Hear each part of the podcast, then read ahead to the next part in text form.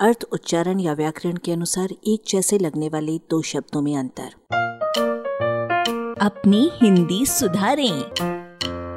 नमस्ते और प्रणाम। नमस्ते यानी नमः धन ते। संस्कृत में पूरा वाक्य है, जिसका अर्थ है, आपको नमस्कार है। नमः और नमस में नम धातु है। नमस्कार में भी नम है, नमन, विनती और विनती में भी नम है। नति और प्रणति में भी नम है और प्रणाम में भी नम है। इस धातु का अर्थ है नत होना, झुकना।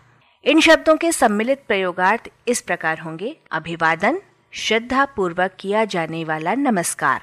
अपनी लघुता व्यक्त करने के लिए किसी के सामने अपने हाथ जोड़ने की क्रिया, किसी को सम्मान देने के लिए अपना सिर नवाने की क्रिया।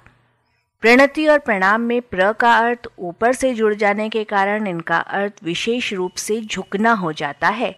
इसलिए ये शब्द अपने से इतने बड़ों से कहे जाते हैं कि जो बदले में इन शब्दों को न दोहराकर आशीर्वाद आदि कहते हैं।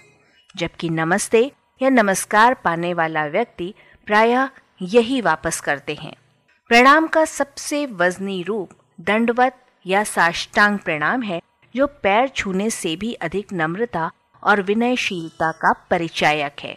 ये पृथ्वी पर डंडे के समान लेटकर शरीर के आठों अंगों से किया जाने वाला प्रणाम है। ये आठ अंग इस प्रकार गिनाए गए हैं। दोनों घुटने, दोनों पैर, दोनों हाथ, हृदय, बुद्धि, सिर, वचन और दृष्टि। यूँ तो आप कितनी भी दूर रहने वालों को प्रणाम और नमस्कार आदि सम्मान और सद्भाव के साथ लिखकर भेजा करते हैं, पर मेरा आपको दूर से नमस्कार है किसी विशेष प्राणी से ही कहा करते हैं। आलेख, भाषाविद डॉक्टर रमेश चंद्र मेहरोत्रा, वाचक स्वर संज्ञा टंडन।